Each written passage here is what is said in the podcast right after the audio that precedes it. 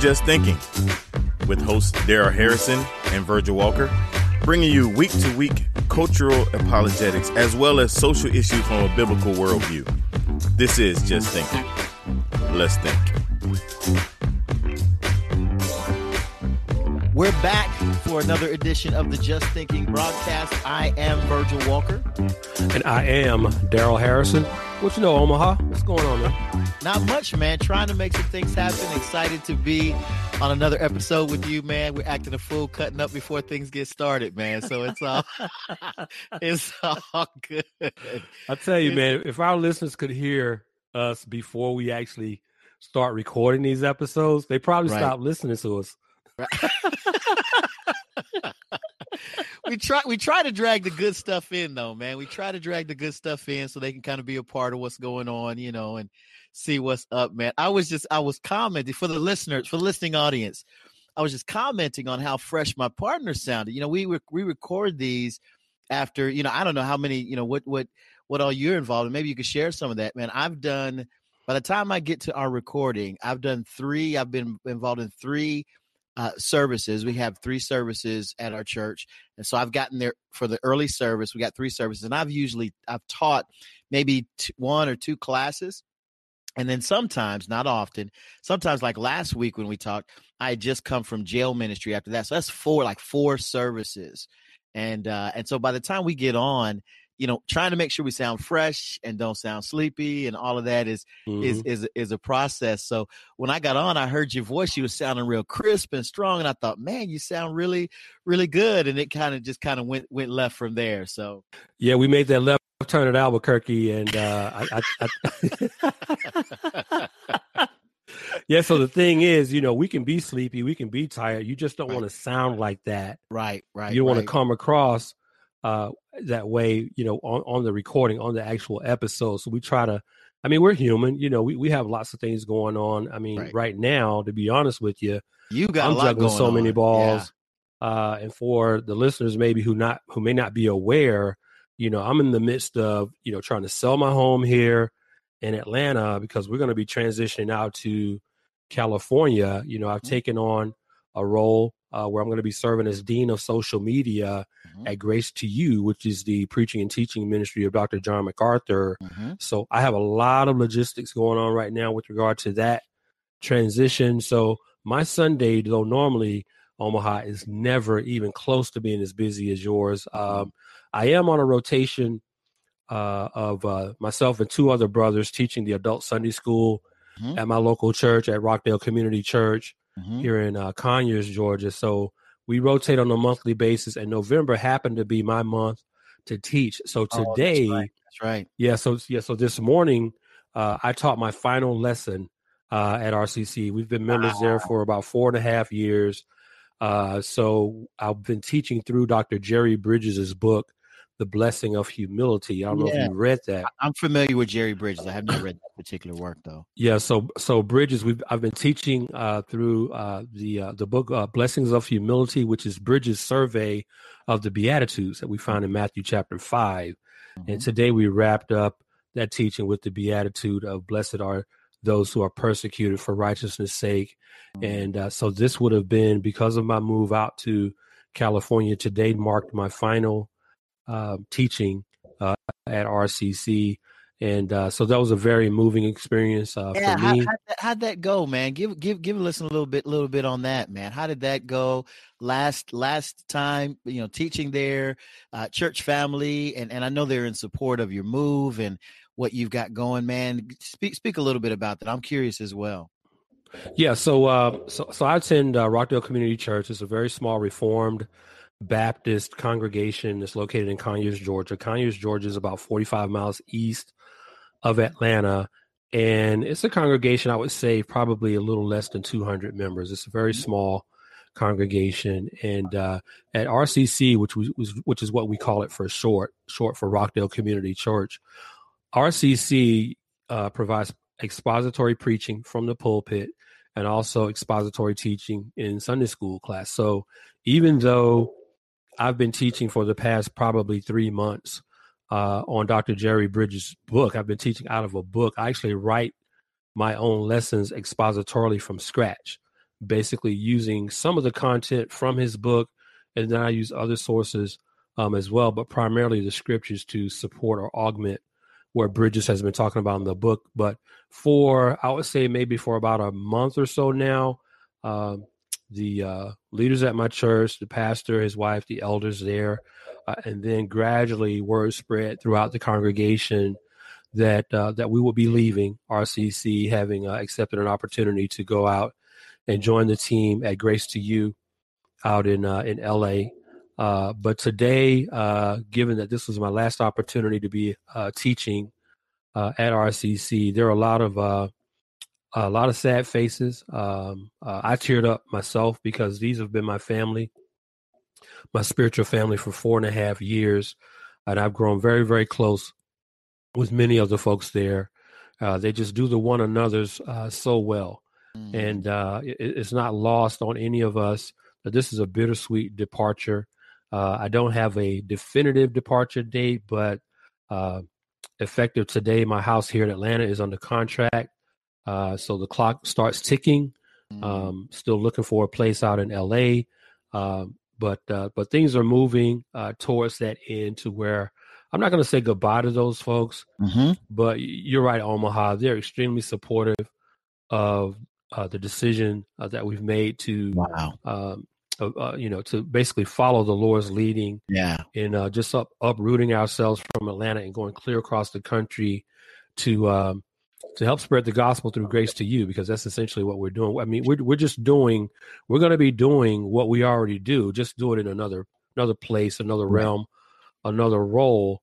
But yeah, everyone's supportive. Everyone has mixed feelings about it. Everyone's been praying for us. They've made themselves available to help us in any way possible, to help make this transition as smooth and as uneventful as possible, because this is a coast-to-coast move, man. So this is a huge deal. Yeah. And I just appreciate everyone at RCC, Pastor Butch Rumble, his wife, Amy, all the elders, Jeremy, Ryan, everyone else. They'll know their names when they hear this episode. So that's great. It's going to be a sad day when our final Sunday as members of RCC rolls around here over the next few weeks. Yeah. Wow, man, that's incredible. It's great to hear. I think it's also important for folks to hear that you are rooted in a solid church, that you've got the support of your church. I know you know, if they're anything like me and they've been with you as family for quite a bit longer than even we've been connected, I know they've got to be extremely proud of the doors that God's opening for you and for your writing, mm-hmm. and for the things that are happening at the same time. You know, little kind of heartbroken to a degree, just to know that you're heading out, but knowing that there'll be a connection and that kind of thing. If it were me, I mean, and I were the pastor of that church, I'd be incredibly proud of you, of your efforts, your work, and that he got to play the role that he did in kind of forming and shaping, you know, you from a shepherding standpoint, biblically, spiritually, mm-hmm. and otherwise, mm-hmm. and as you participate in a worldwide ministry that has had impact on so many people around the world and will continue to do so in the future. So that's just good stuff, man. That's just really good. Well, I appreciate that encouragement very much, bro. I really appreciate that. And I thought about you last week, because one of the things that I do outside of church and outside of my day job here is I'm on the board of directors of a pregnancy center here in Metro Atlanta, Refuge Pregnancy Center. And the other day we had our monthly board meeting. I had to let the board members know that I would be resigning from the board, but I'm going to be looking for opportunities to get involved in that same sort of scope and that same sphere once I get settled out there in LA. So again, not necessarily saying goodbye to any one individual or group of individuals or mm-hmm. any one ministry or opportunity that I've been involved in here in Atlanta. I'm just sort of picking up from here, mm-hmm. going out west, and as the Lord opens doors out there, I hope to be able to do some of the same things that I've been doing here. Right. Good stuff, man. Good stuff. Well, man, we got a topic to run into this for this week, a little bit more from kind of what we've been looking at, Ligonier's State of Theology assessment, and so I know you wanted to tee up a couple of things with regard to this, or at least one of the questions. We've been doing this in a 4-part series. This being part 4 of 4. I'm excited to jump into that. I can't wait to see where you go. We haven't discussed where one another will go with regard to this particular topic. But, man, I can't wait to hear where you take things and what we tee up tonight for our listening audience. Yeah. So before I dive into this with my thoughts on this, Omaha, I'm glad you sort of alluded to the fact that, you know, we really don't know where this is going to go. And, right. and for our new listeners, we always want to keep in mind that there may be those who are listening to the Just Thinking broadcast for the very first time. So I just want to say real quick that when you and I hit record on these episodes, we have no idea what the other person is going to say. We have no idea what the contribution of each other is going to be with regard to the subject matter. The only thing that we know in advance going into the recording these episodes is what the topic is going to be. Right. And that's pretty much it. Once we hit record, it's pretty much wide open from there. But yeah, as you alluded to, this is the final episode in a series of episodes that we've done, sort of dissecting, unpacking, and sort of peeling back some of the layers of the 2018 Ligonier Ministry State of Theology survey. Mm-hmm. You can get to that survey by going to thestateoftheology.com. That is thestateoftheology.com. And so we've done three previous episodes.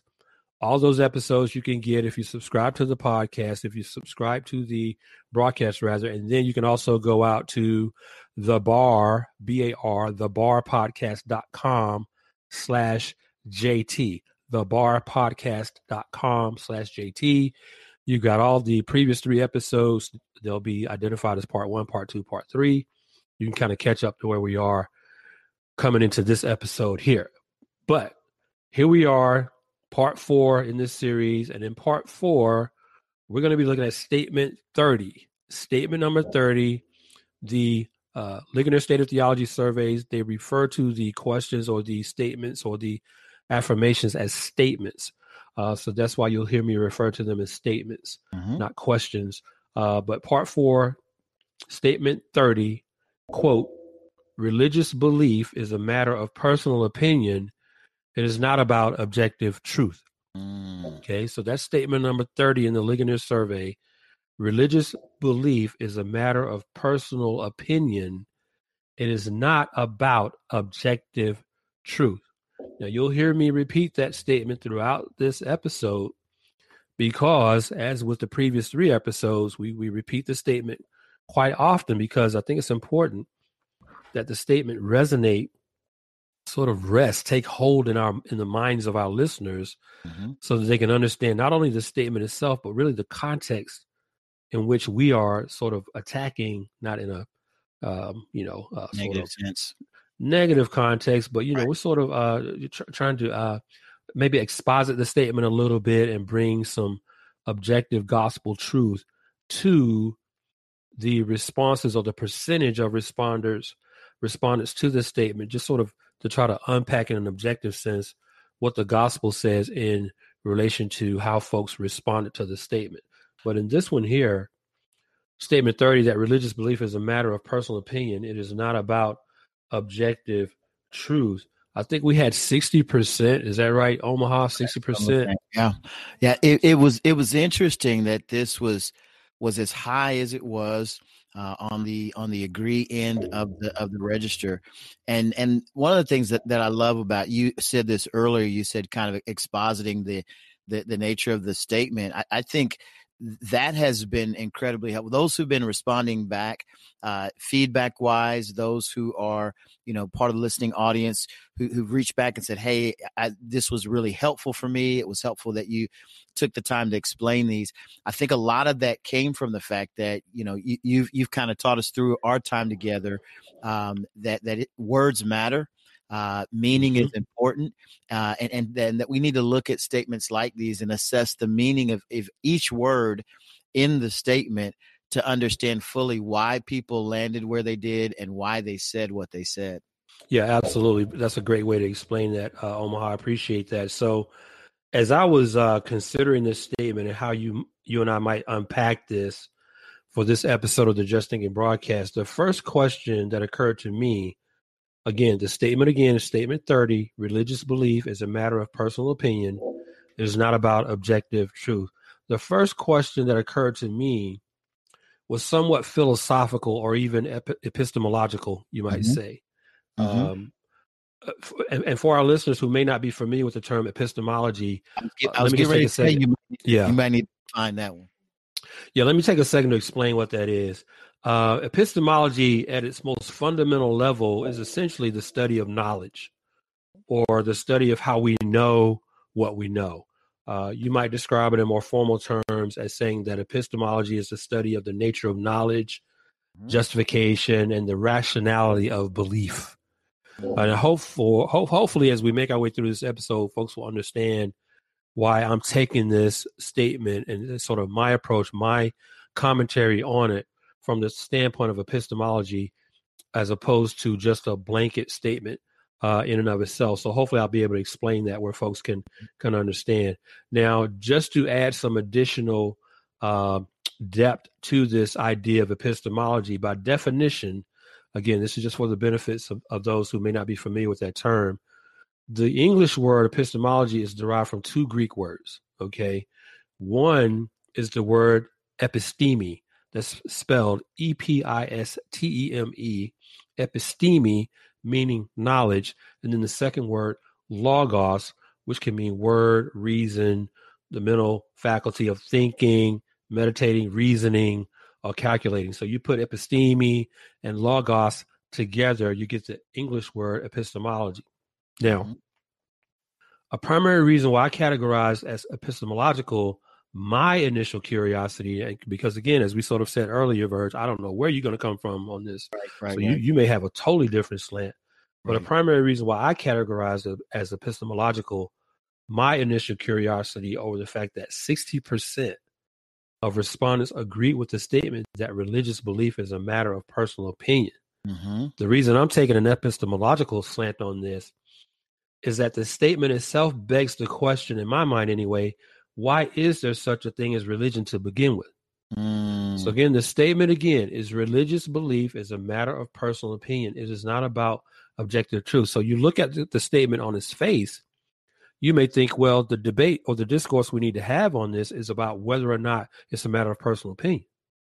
That's really what the statement says we should go with the conversation, but I would disagree with anyone who would suggest it. I think we need to start deeper than that and discuss why is there such a thing as religion to begin with?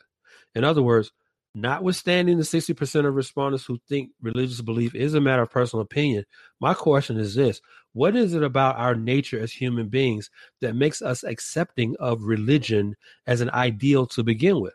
Right. You see? So in asking that question, go ahead, Omaha, you want to add something? No, man, I'm listening to you. Okay, so in asking that question, okay, the question being, what is it about our nature as human beings that makes us accepting of religion, and I have religion in quotes, as an ideal to begin with, as a concept to begin with? So that's the question. Now, in asking that question, excuse me, I'm not speaking in terms of sort of the various organized religious systems or their associated liturgical structures. When I say religion, I'm not talking about that. I'm not talking about organized religious systems. What I'm more concerned with, again, is the epistemological origins of what we refer to as religion to begin with, and why human beings believe in religion as a concept, so as to assert that religion is a matter of personal opinion and not objective truth. Now, I think there's an irony here in the statement. There's an irony that's intrinsic to the statement, that's inherent within the statement, that religious belief is a matter of personal opinion. It's not about objective truth. The irony is this: that to suggest that religious belief, quote unquote, is a matter of personal opinion and not objective truth is itself an objective declaration. That's good. The statement itself is objective. Right. I mean, think about it. Why would a person believe in anything that is not objectively true? Now, we know people do believe in things that are not objectively true. Right. Of course they do. But when it comes to religious beliefs and what's at stake, because every religion in some form or fashion preaches a doctrine of life after this one. Right. So when you consider religious belief being a matter of personal opinion, considering what's at stake, you would think they would want to be fairly certain that what they believe is objectively and not subjectively true. Right. Given what's at stake. Right. Again, every religion in some form or fashion teaches a doctrine of life after this one. Mm-hmm. Whatever they call it, the doctrine, that tenet, that precept is in some form or fashion present within every religious paradigm, mm-hmm. every one. So you would think though, with that at stake, with the fact that what is at stake, meaning that at some point your life as it exists right now is going to end. Mm-hmm. And unless you're a nihilist, unless you're a fatalist, right, your existence is going to continue mm-hmm. somewhere else. So with that at stake, you would think that folks would want to ensure or have some level of confidence that the religious framework to which they subscribe is objectively true, not subjectively true, and subject to change. Right. You see, so that's kind of where I'm going with this. No, I think that's a great point that you make with that. I mean, to make a subjective statement about something so important, right? And to make that statement with such emphatic, declarative, fervency, you want to make sure that what you're saying, given the stakes, that mm-hmm. that's an accurate assessment of reality, that is mm-hmm. an actual, that is an objectively true Bingo. Stand mm-hmm. which they're taking about religious belief. Exactly right. I mean, listen, you, Omaha, I don't mean to embarrass you with this, but mm-hmm. you're one of the best people I know at evangelization. And mm-hmm. why do you evangelize? Essentially, you evangelize because what? Because of what's at stake. Yeah, absolutely. Eternity's at stake. Absolutely. Your eternal existence, your eternal destiny is at stake here. And as I heard someone say before, eternity is too long to be wrong. Right. Eternity is too long to be wrong. Right. So again, the question is, all right, why do we as human beings have an epistemology of religion? What is the genesis and origin of religion? Mm-hmm. Again, not talking about religions. I'm talking about religion mm-hmm. as a concept, as an idea. And I think, obviously, I know the scriptures answers that question. The scripture answers that question for us. And I want to start, because this is what we do on the Just Thinking broadcast. We mm-hmm. open the Word of God mm-hmm. to see what the Word of God says. So in answering that question, I want to start in Romans 1, because, again, fundamentally, the question, the discourse that needs to happen is not whether or not religious belief is a matter of personal opinion and not about objective truth. That's really not the primary conversation you want to have. Mm-hmm. The primary conversation you want to have is, why do people believe in religion? Mm-hmm. Why does religion exist? Mm-hmm. Okay. And here's where I want to go to the Word of God to help us answer that question. So I want to start in Romans chapter 1, verses 18 and 19. Again, reading from the Non-Arminian Standard Bible translation. Mm-hmm. Romans 1, verses 18 and 19. This is Paul. For the wrath of God is revealed from heaven against all ungodliness and unrighteousness of men who suppress the truth in unrighteousness, mm-hmm. because that which is known about God is evident within them, for good. God made it evident to them. Mm-hmm. God made it evident to them. Again, for the wrath of God is revealed from heaven against all ungodliness and unrighteousness of men who suppress the truth and unrighteousness, because that which is known about God is evident within them. Mm-hmm. How is it evident? God made it evident to them. Okay. And how did God make it evident? That is, when Paul writes how that God made it evident to them, mm-hmm. the question then becomes, how did God make it evident to them? The them being to every human being. Well, he did it by general revelation. Right. And we see that in the very next verse. Mm-hmm. In Romans chapter 1, verse 20. For since the creation of the world, his invisible attributes, his eternal power and divine nature have been clearly seen. Now here's the bomb right here. After the comma, being understood through what has been made, so that they are without excuse. So Paul is making a declarative, unambiguous statement here. Not only that we visibly see evidence of the existence of God, but we understand what that evidence means. Mm-hmm. I mean, this is huge. Now, before we move on, I want to take a couple minutes to sort of exegete this text in Romans 1:20. Come on, man. Now, in the Greek, again, I'm reading from the NASB. Your translation may read somewhat different, but in the NASB, Romans 1:20. Mine reads correctly, but I'll let you know. I'm gonna let you. You're going back to the Greek anyway, so it's all good. It's all Greek to us then, right? Yeah, yeah, it's all Greek. It's all Greek anyway. I just had to throw that in, man. It's Omaha messing up my flow. I know you was flowing too. I messed it up. Man. Go ahead and do what you do, bro. I'm right here with you, right? I'm right here with you, man. Go ahead. All right, man. Romans 1:20. I'm gonna take this from the top. Do it. Again, for since the creation of the world, his invisible attributes, his eternal power and divine nature have been clearly seen, being understood through what has been made so that they are without excuse. Now, in the Greek, that phrase clearly seen translates to see thoroughly, to perceive or to understand clearly. So again, as I said earlier, that Paul says that the creation clearly is evidence of God's existence.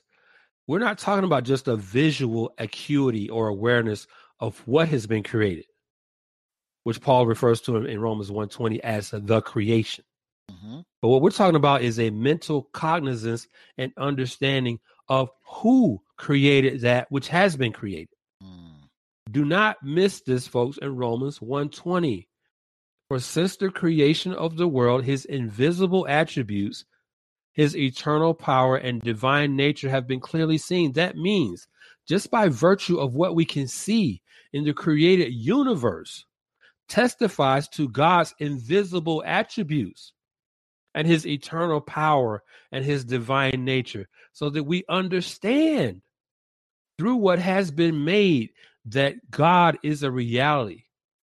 So no one can excuse themselves. Mm-hmm. No one can excuse themselves. Paul is talking the same thing that John said in John chapter 1, verse 3. All things came into being through him, and apart from him, nothing came into being that has come into being. Mm. Nothing apart from God, nothing has come into being that has come into being. Sort of reiterated in Psalm 19, verse 1. And this is what I love to hear Dr. Steve Lawson say this word, perspicuity. Right. The perspicuity of Scripture. Scripture interprets Scripture. So we have Romans 1:20. That's one brick in the wall. Then we have John 1:3 as another brick in the wall. Then we have Psalm 19:1 as another brick.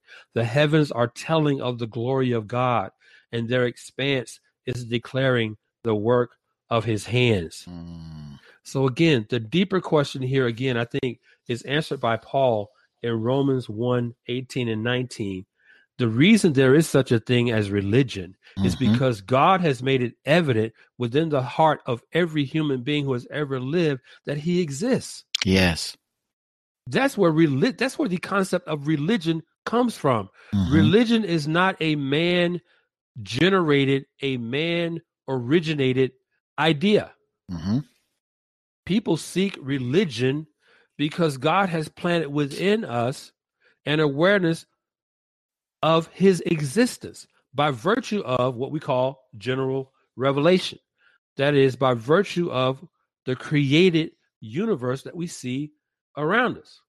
Okay? And that all human beings are aware of the existence of God by virtue of his creation again.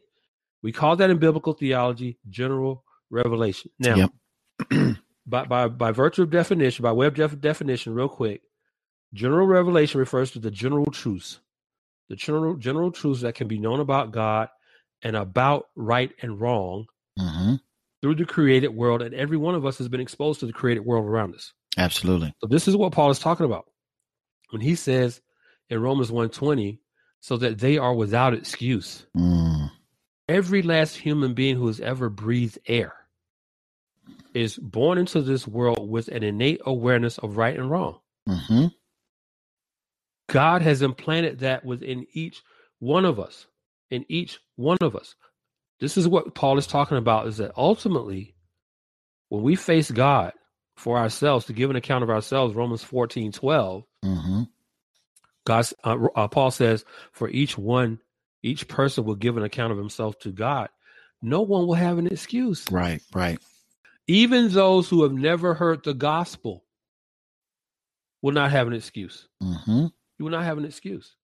So that's general revelation.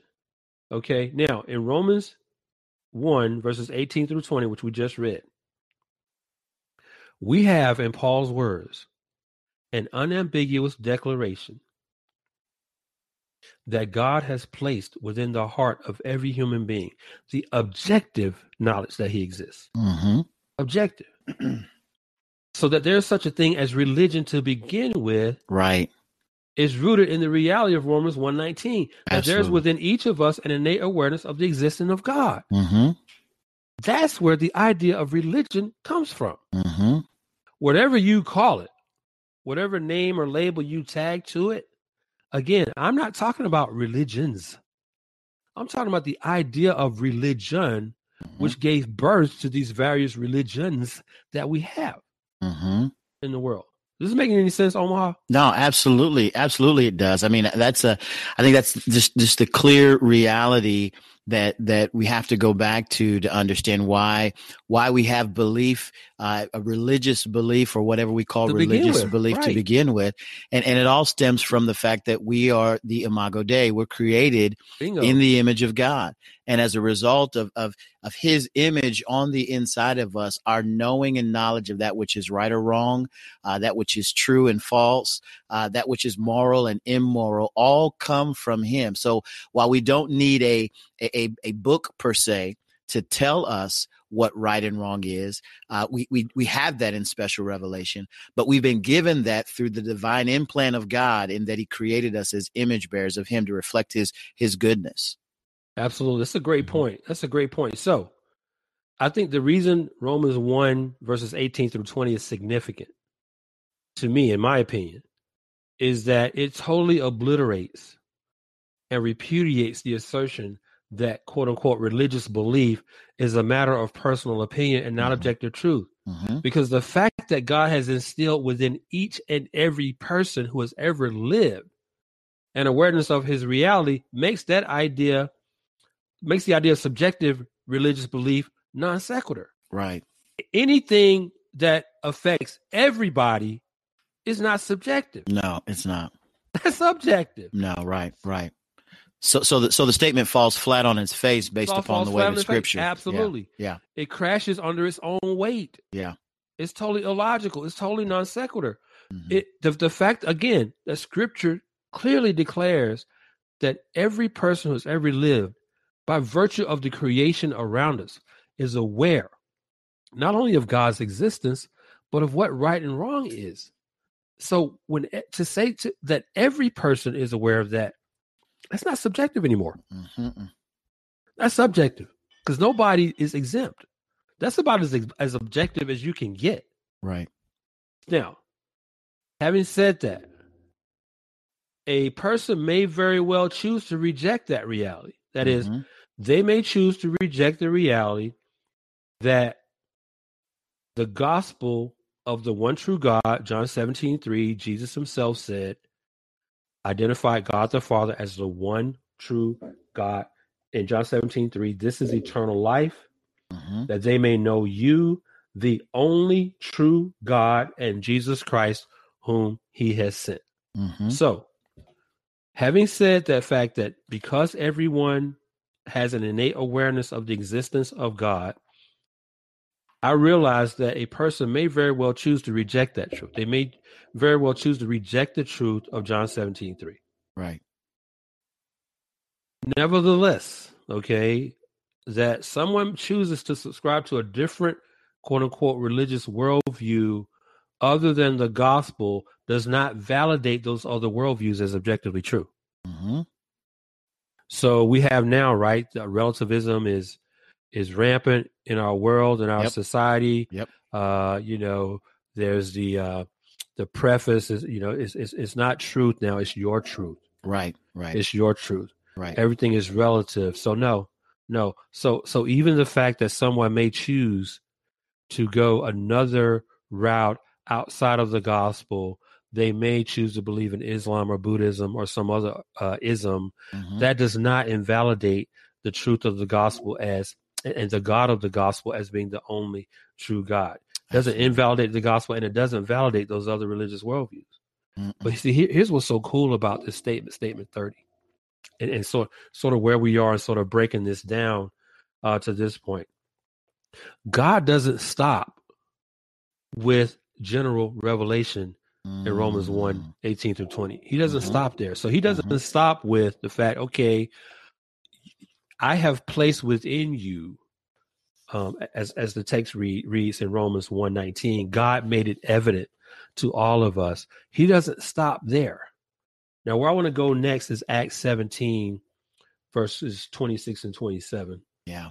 To sort of build on that. Mm-hmm. Acts 17, verses 26 and 27, because I think there's a connecting point here between this text and what we've been reading in Romans 1. Now, so, and what the point I'm trying to make here is that even though God has made his existence evident within each one of us, he doesn't leave us to our own devices in trying to figure that out.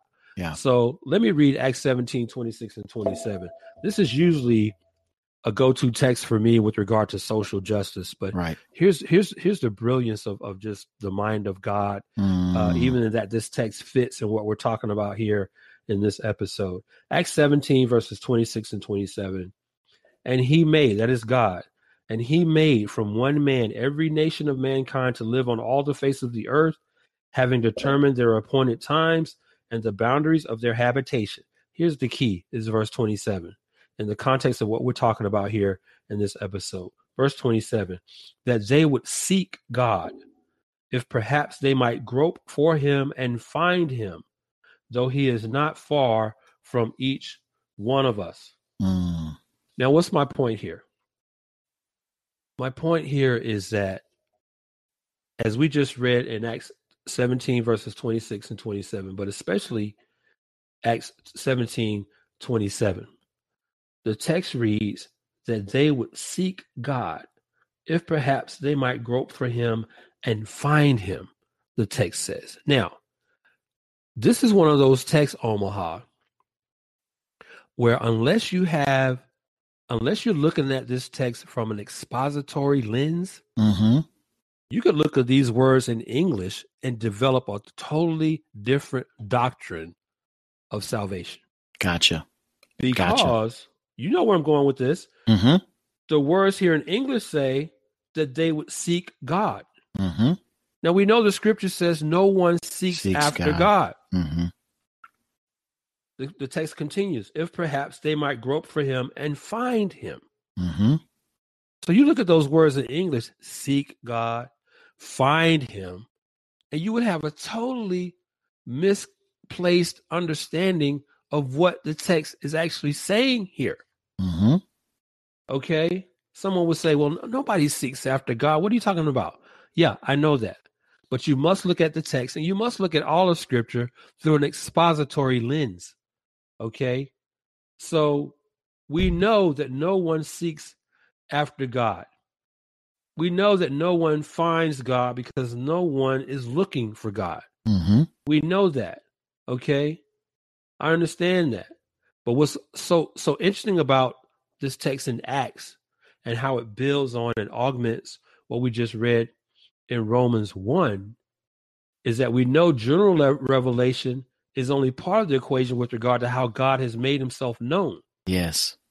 What Acts 17, 26, and 27 points to is special revelation. Mm-hmm. It's what referred to as special revelation, which in this text, in Acts, especially in Acts 17, 27, is seen in the phrase that they would seek God if perhaps they might grope for him and find him.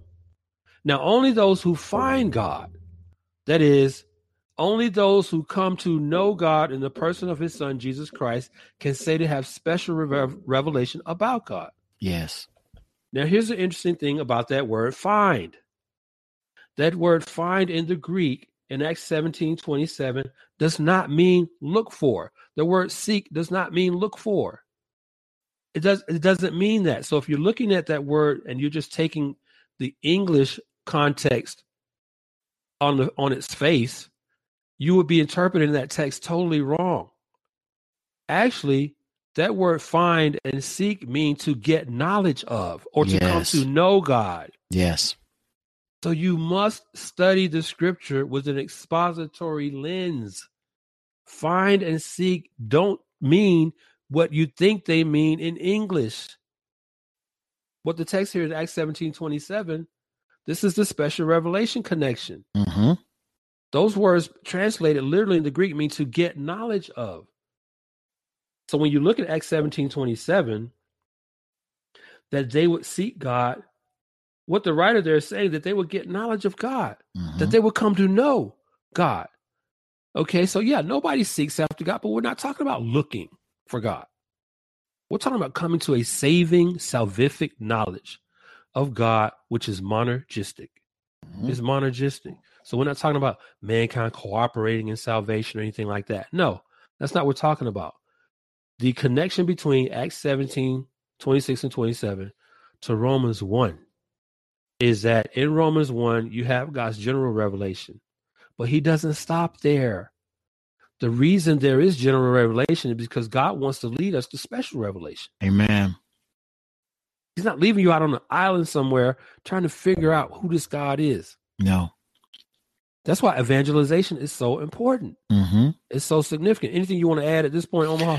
Man, the whole of Scripture is the story of God's special revelation to us in his effort to make himself known to us. I mean, from the very beginning of the call of Abraham to the birth of Isaac, to Joseph in Egypt, to Moses in Israel, right? Taking the children of Israel out of Egypt. Every facet of the story of the Old Testament is part of the ongoing revelation of the revelation of God, the progressive revelation of God, providing for us natural revelation. We have the natural knowledge. You talked about natural revelation. We have that general revelation, sufficient for our condemnation, and God had every right to leave us in that state. Mm-hmm. God had every right to see where we stood and knowing that we were indeed condemned and leave us there. Mm-hmm. But it is out of his loving kindness, man. That reminds me immediately of Ephesians chapter 2. It comes to mind. So I'm gonna actually pull that up so we can get a little taste of some English standard. Some of that elect standard. That reminds me of Ephesians chapter 2. Verse 4. In fact, I'll go back and express our condition. We were dead in trespasses and sins. I'm reading from Ephesians 2, chapter 2, verse 1. And you were dead in trespasses and sins in which you once walked, following the course of this world, following the prince of the power of the air, the spirit that is now at work in the sons of disobedience, among whom we all once lived in the passions of our flesh, carrying out the desires of our body and the mind. And we were by nature children of wrath. All of these things that we were doing with the full knowledge that they were wrong, that we were sinful, that we were in sin. Paul would go on to speak about those without the law in Romans chapter 2. Even though we didn't have the law, we became a law unto ourselves, right? Because we knew what was right and wrong to do. Mm-hmm. But Ephesians chapter 2, verse 4 says this, but God, being rich in mercy because of the great love with which he has loved us, even when we were dead in our trespasses and sins, he made us alive together with Christ. It is by grace that we're saved and raised up and seated with him in heavenly places in Christ Jesus. And again, that definitely speaks to those who have indeed repented of sin and placed their full faith in the finished work of Jesus Christ. But all of that said, it speaks to the fact that we believe what we believe, not because we've found God, but because he's indeed made himself known to us through his special revelation that is evident throughout the full measure and breadth of Scripture. That's beautifully said, man. That's beautifully said, Omaha. I appreciate you adding that to the conversation. I think, you know, as I'm listening to you, I just keep going back, man, to what we were saying earlier with regard to what's at stake here. Mm. When you look at the fact that 60% of respondents sort of affirmed that religious belief is a matter of personal opinion and that it is not about objective truth, that is not something to celebrate. No. That 6 out of every 10 would attest to coming down on that side of that statement because of what's at stake, you see. And the thing about it is that when you die, nothing is relative at that point. Absolutely. Nothing is relative anymore. Even if you believe in relativity right now, relative truth right now in this life, when you die, nothing is relative anymore. Mm. You are either in heaven with the Lord, or you're in hell. Mm-hmm. Now, I know hell is sort of a taboo word and has been for quite some time. Right. But let me again go to Scripture so you can think, you won't think that, you know, Daryl is speaking, you know, Daryl's all mean and he's evil. He's not loving, right? That's the word, right? Right. That's the phrase, right? Omaha. Daryl's not loving. Well, let me go ahead and quote you from the Scripture. Not only quote you from the Scripture, let me quote you Jesus's words, Jesus's own words. Mm. This isn't even one of his disciples talking.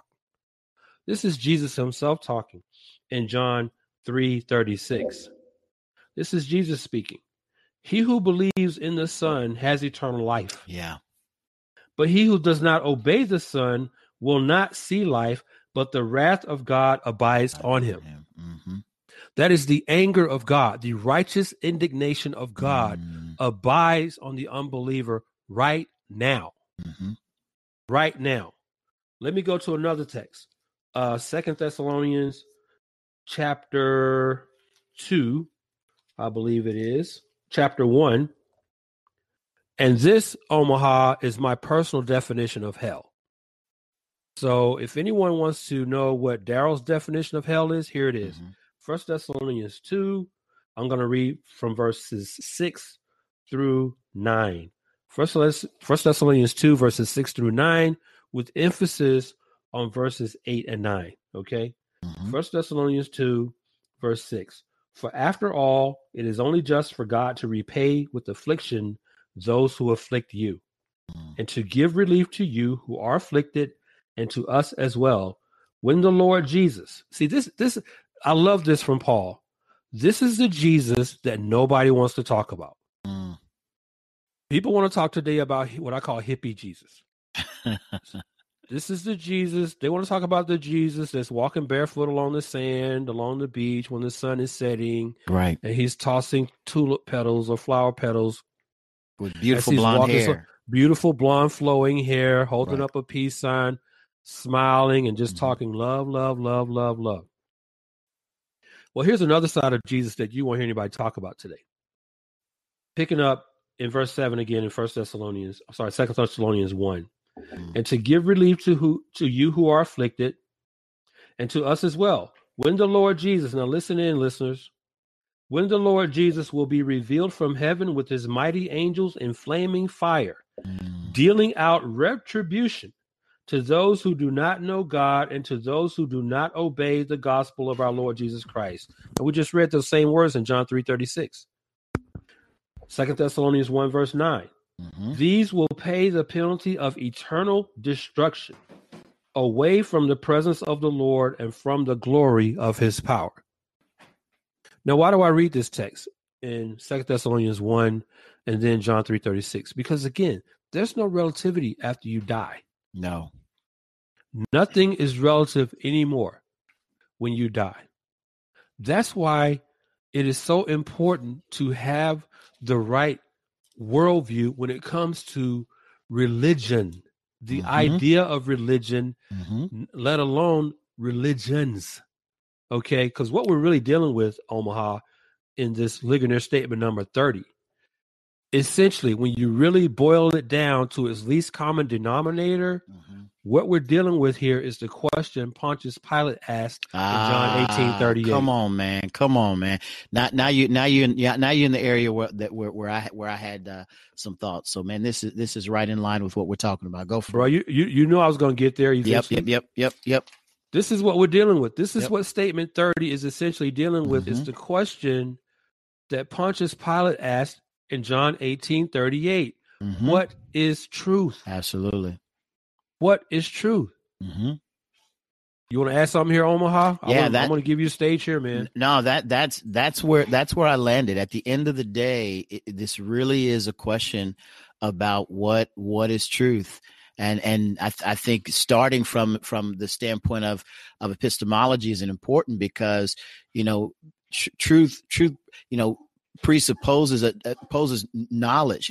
It presupposes. I mean, there's some aspects of this. We've got to know what are we anchored in?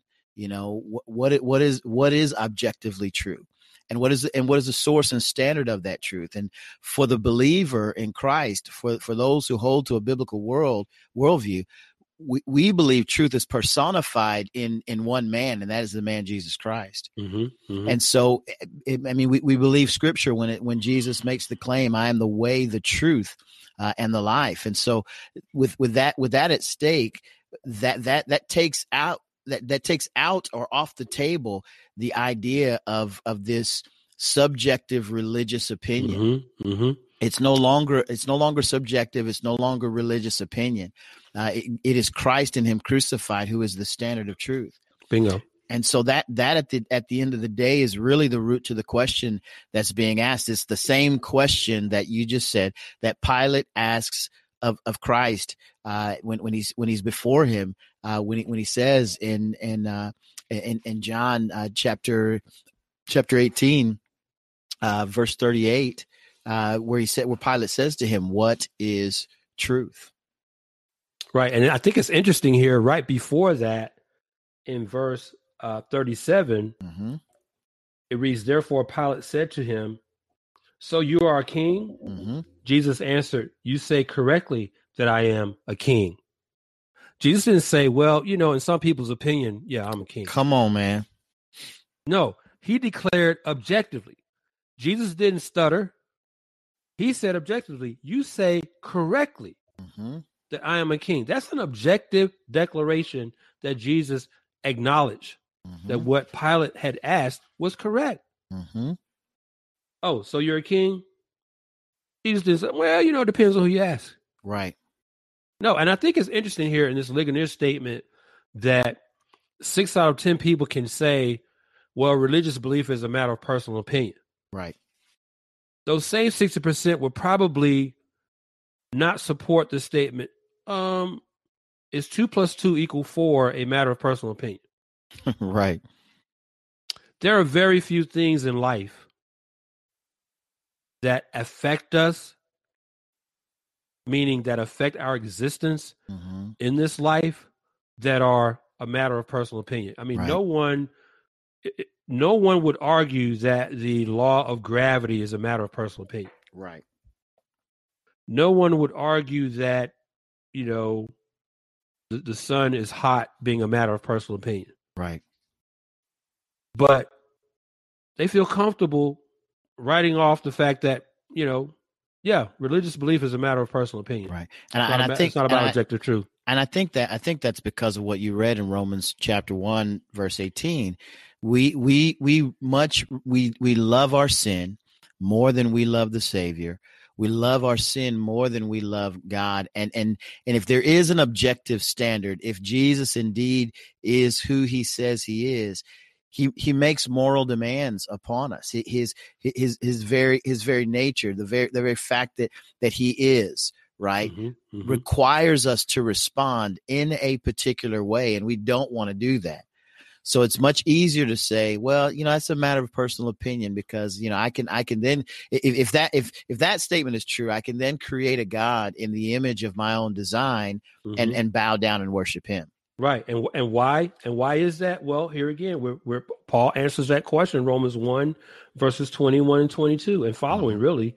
He says, for even though they knew God, this is exactly what you're saying, Bert. Right. For even though they knew God, they did not honor him.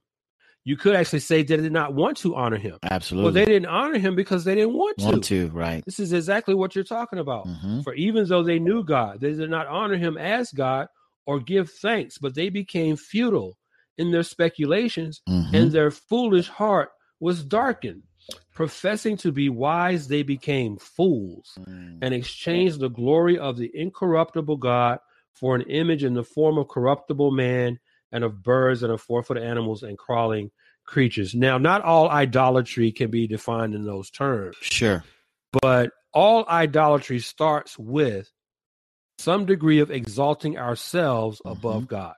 Mm-hmm. Absolutely. However, that idolatry manifests itself, and I think you could argue that one manifestation of that kind of idolatry is to assert that religious belief is a matter of personal opinion. Now, this is a tricky statement.